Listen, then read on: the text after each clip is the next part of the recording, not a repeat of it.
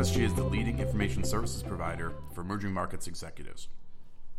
We partner with business leaders at over 200 multinationals by providing them with research, analytical tools, and data that help power their emerging markets business strategies.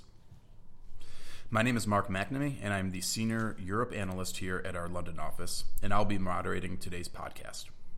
Today, we will discuss Western Europe's outlook for H2 with our analyst covering Western Europe, Athanasia Kokkinayeni, who has recently published the Western Europe Quarterly Market Review for the third quarter of this year, which of course presents our view for the market for Q3 with a little bit of uh, an outlook beyond into 20, uh, 2018 as well. And this particular quarterly market review focuses on South Europe. As a reminder, this report and all of our content is available via our portal at portal.frontierstrategygroup.com. So, with that and the intro behind us, uh, let's begin the podcast here. Hello, Athanasia. Hello, Mark. Uh, so nice to speak with you today. So, uh, we will be delving into the Western Europe uh, quarterly market review, as we've just uh, mentioned. So, um, we did have a discussion a few months ago back uh, about Western European markets. Um, so our discussion back then evolved around sort of the improved expectation for Western European markets. Uh, do you still feel this holds true? Definitely, Mark. Improvements lead a fast recovery actually across uh, the whole Western Europe region. And uh, it's positive that actually these improvements are driven by improvements in fundamentals. So, in other words, unemployment declines fast, bank lending improves, and overall Western Europe uh, is a positive surprise this year. Okay. So that's Western Europe as a whole. What about more specifically, as this report focuses on the markets of the South? Obviously, these markets, uh, you know, Portugal and Greece, these had been sort of trailing the rest of Western European growth really for about the last decade, you know, since the global financial crisis.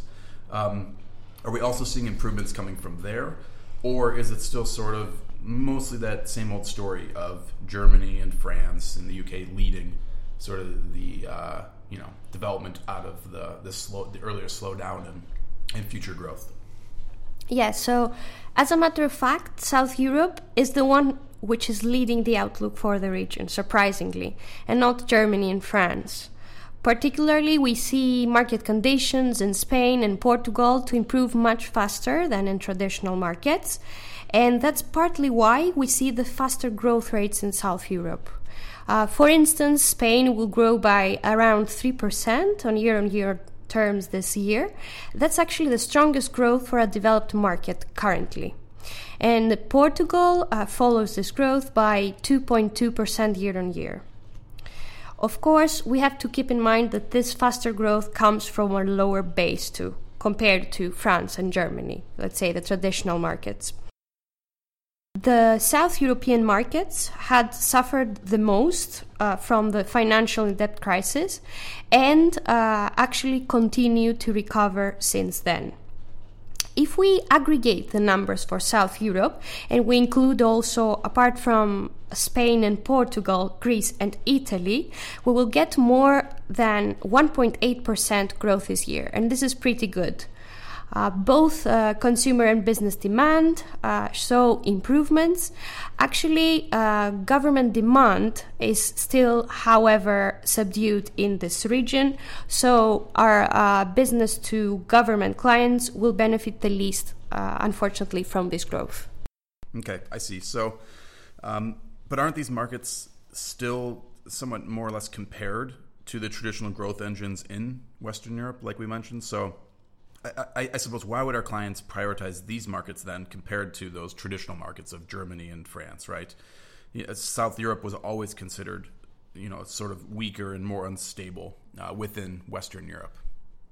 Yeah, so actually, the population of South uh, Europe is nearly half of Eurozone population. Uh, so South Europe is larger than we think, and is definitely a sub-region our clients should keep a close eye on. The largest markets in this cluster, of course, are Italy and Spain, and the smaller ones are Portugal and Greece. And to come to your point, South Europe isn't uh, weak and unstable as it was thought before. Political uncertainty uh, has been subdued, subdued uh, across these markets and uh, we've seen that these markets have followed harsh reforms, which have been actually fruitful. And this is after 2015. And uh, this results uh, in a change in the economic panorama of these countries. Mm-hmm. Okay, so can we say then with South Europe, I mean, if you consider where they had been in 2007, 2008, 2009, and the Greek debt crisis and, and the austerity, as you mentioned, the, all these harsh reforms so now it's been a decade since then. As we're looking, you know, it's 2017, looking into 2018. Can we say, sort of in a word, South Europe is a success story? Then should we be telling our clients that? So I would say that South Europe for sure represents opportunities for our clients. But I wouldn't say yet as a region that it represents a success story overall. However, Spain is a success story in this market. And uh, we hear from our clients that uh, they're increasing actually capacity in Spain to capture uh, this demand momentum there. So let's have a deeper overview in Spain.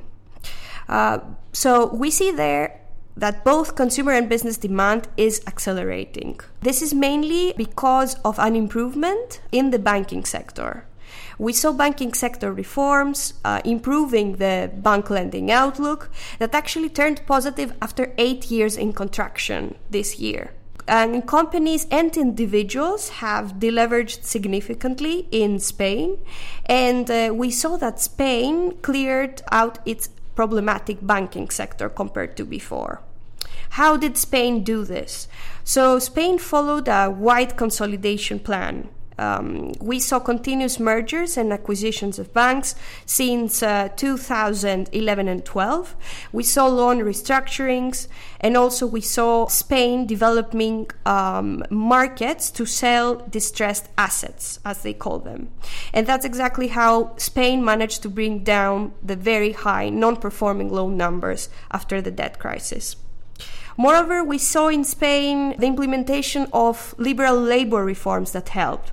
But also, uh, on top of this, we saw cyclical improvements uh, coming from stronger manufacturing, exports, and especially tourism that resulted in a fast decline in unemployment. And of course, it supports wage growth in these markets. Okay, that's pretty impressive considering where Spain had been, of course. Um, so Spain is clearly the leader uh, from this region. Uh, after Spain, then within South Europe, which countries, I suppose, you know, sort of follow in maybe an order uh, after Spain in terms of opportunities and, and appeal? Yeah, so our clients should also keep an eye on Portugal uh, and then uh, we would prioritize Italy and Greece. We see also in Portugal improvements related to tourism and improved investment that contribute actually to mar- better market conditions. But there we see uh, still room for improvement in the banking sector. Um, in terms of improvements in Italy and Greece, we do expect that this will take longer than um, the markets of Spain and Portugal. Okay, right. So in Italy, when you bring that up, of course, the, the first thing you know, our clients think of and I think of is the banking sector and, and all the risks that have been there. Uh, we seem to have heard a little bit less about that in the last couple of months. That was such a huge risk in the second half of last year, going into the beginning of this year. Um, I, I guess where are we with that? Has Italy addressed these banking sector issues to a significant degree? Yeah, so overall in Italy we see improvements, but these improvements are, minimal. And overall, Italy remains a risk for our clients. Uh, however, less than in the first half of this year. Um, so overall, we saw uh, recapitalizations of Italian banks that were successful and actually strengthened the sector. And also, we saw a decline in non-performing loans bef- because of that. And uh, we saw that overall, uh, consumer and business demand seems to pick up slowly.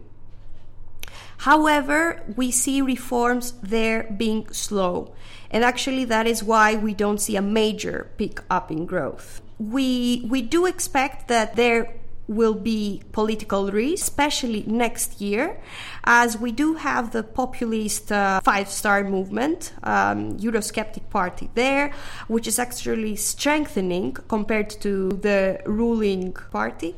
And we do expect that it's very likely that this populist party will win most of the votes in the next general elections. And uh, this could create some market panic and it could weigh on the weak banking sector. However, we expect that any crisis would be contained. Okay, so so that paints a little bit of a confusing picture then. So so in the end, what is our final assessment, I suppose, for a banking crisis now? It seems like there's some improvements, but then you also mentioned the political risk issues. Yeah. So overall, we don't expect a full-blown banking crisis in Italy or Western Europe. The likelihood we give to this event is below 10%. However, this doesn't mean that we won't see sensationalist headlines all over before the Italian elections in Q1 next year. Okay, so that's Italy. So now moving into Greece. Obviously, you know, Greece has been sort of the classic whipping boy for about the last over a decade now. Um, what about Greece? I guess should we expect I mean, maybe an acceleration in growth when you consider how deep the recession has been uh, over all these years. Um, what, what's your what's your unbiased opinion on this? Which is, of course, difficult for you being a Greek yourself, naturally. Uh, yes, I'll try. So, we do believe that demand will improve uh, in Greece this year, and also our clients should expect a stabilization in terms of doing business in Greece. Our projection for growth is at around 1% for this year, and the economy still remains fragile. And we do have to keep in mind that growth comes from a low base, actually, very low base uh, when it's about Greece. Um, the positive improvements now. We don't believe that there will be a downside coming from Greece next year. First of all, Greece got the loan um, payments in July from creditors and this is a positive improvement. Uh, we saw some optimism created in the market overall. Of course, it doesn't mean that um, there will be huge improvements in the market because of this. The next steps for Greece, in order for us to see an even greater improvement in the market, is for Greece to successfully finance its debt through foreign markets next year and uh, also to successfully assess the sustainability of the debt. What does this mean for our clients? This means that our clients should look for a signpost, any kind of debt relief for Greece, and that's uh, when our clients would expect a rapid improvement in market conditions. Also, a further step after that would be Greece to enter the quantitative easing program of the European Central Bank, uh, and this would re- reduce substantially credit costs in the country and also credit costs of their partners. However, austerity remains uh, the main problem in the market, and that's why we will still see our B2G clients uh, suffer from this. And also, because of the high taxation this year and next year, we expect that this would hurt demand also for B2C clients. Okay.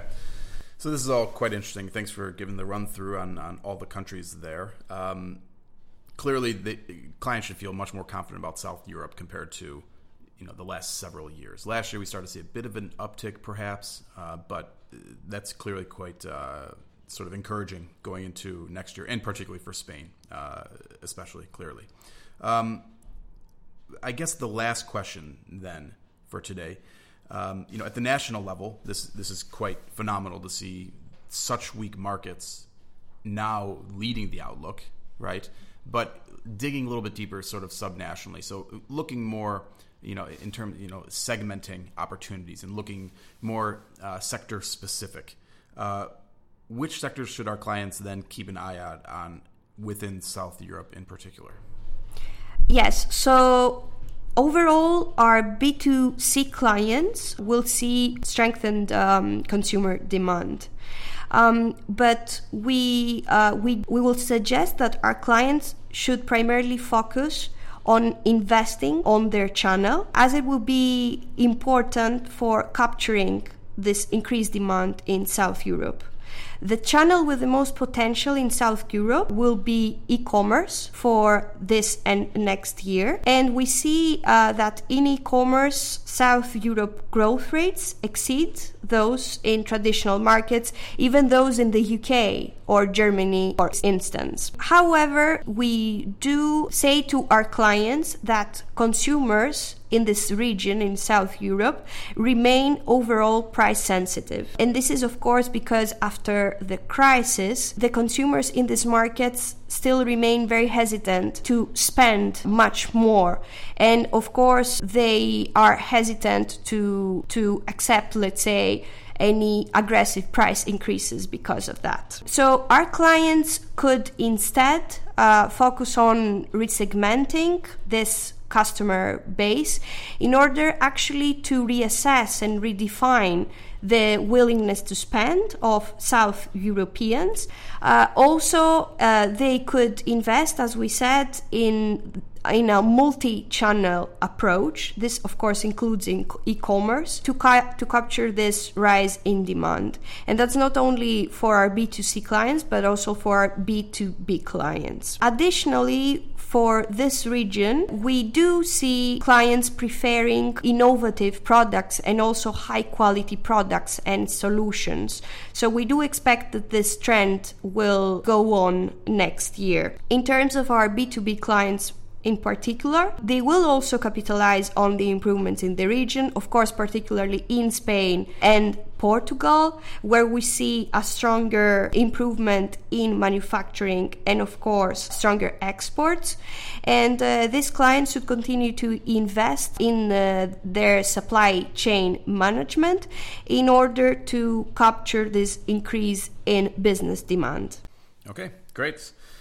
Thanks for answering all those questions. Very interesting information, uh, very insightful. I again encourage uh, our clients to uh, check out Athanasia's uh, quarterly monthly report on Western Europe uh, to get a better outlook for the second half of this year. Um, as a reminder to our clients, you can speak with Athanasia, myself, or any of the FSG analysts by simply reaching out to your client relationship manager directly.